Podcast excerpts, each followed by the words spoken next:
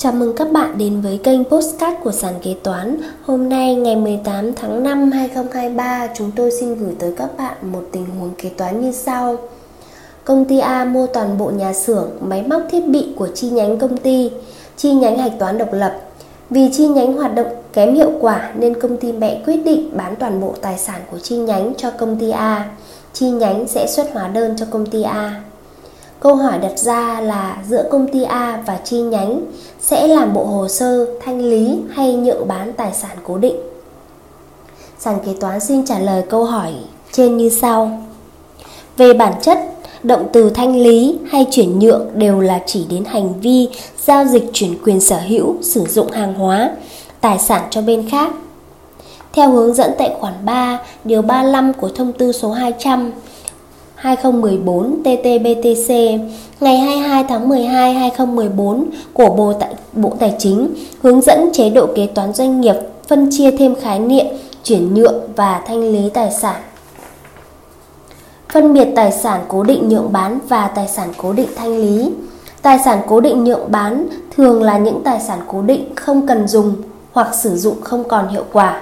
Ví dụ về nhượng bán tài sản cố định Doanh nghiệp trước đây dùng máy nhồi lông vũ để phục vụ hoạt động sản xuất, nhưng hiện nay không còn sản xuất những quần áo bằng lông vũ nên không cần sử dụng tới.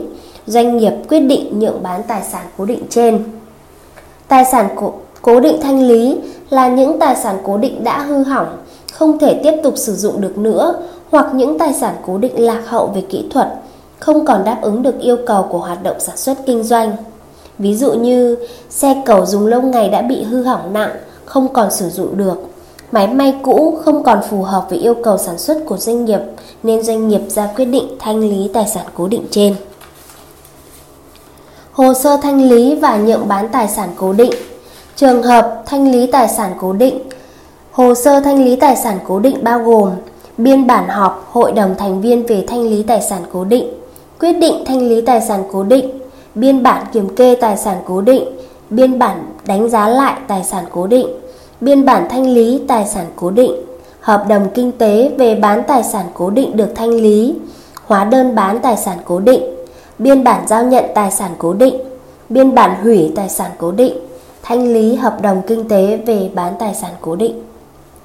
Trường hợp nhượng bán tài sản cố định, chi tiết bộ hồ sơ cần chuẩn bị cho hoạt động nhượng bán tài sản cố định lập hội đồng xác định giá của tài sản cố định, quyết định nhượng bán tài sản cố định, thông báo một cách công khai và tổ chức đấu giá, biên bản đánh giá lại tài sản cố định, hợp đồng mua bán tài sản cố định, biên bản giao nhận tài sản cố định, lập hóa đơn giá trị gia tăng, nhượng bán tài sản cố định, các chứng từ liên quan đến nhượng bán. Trên đây chúng tôi đã trả lời chi tiết.